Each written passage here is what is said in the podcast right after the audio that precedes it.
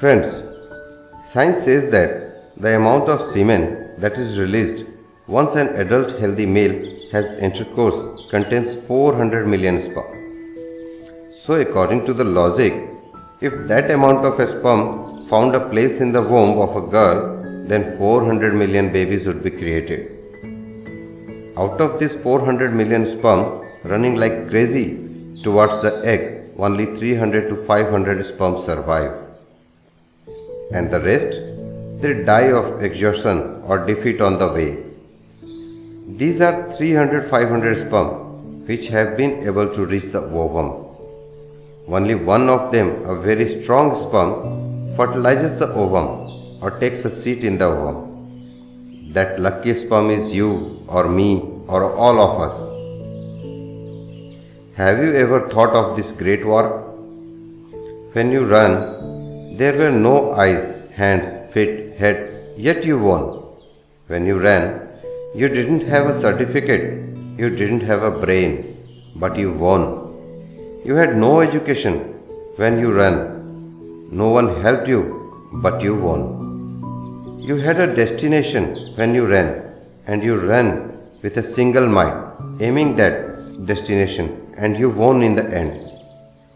After that, many babies are lost in the mother's womb. But you are not dead. You have completed 9 full months. Many babies die at birth, but you survived. Many babies die in the first 5 years of life. You are still alive. Many children die of malnutrition. Nothing happened to you. Many have left the world on the way to growing up. You are still there. And today, you panic. When something happens, you get frustrated. But why? Why do you think you lost? Why have you lost confidence? Now, you have friends, siblings, certificates, everything. There are hands and feet. There is education. There is the brain to plan. There are people to help. Yet you have lost hope.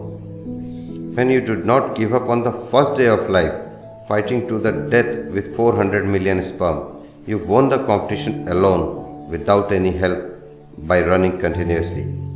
Why do you break down when something happens? Why do you say, I do not want to live? Why did I say, I lost? Why are you frustrated? Why would you lose? Why rate? You won in the beginning. You will win in the end. You are a born winner, dear friends. You are a born winner. So think on it and stay live happily forever.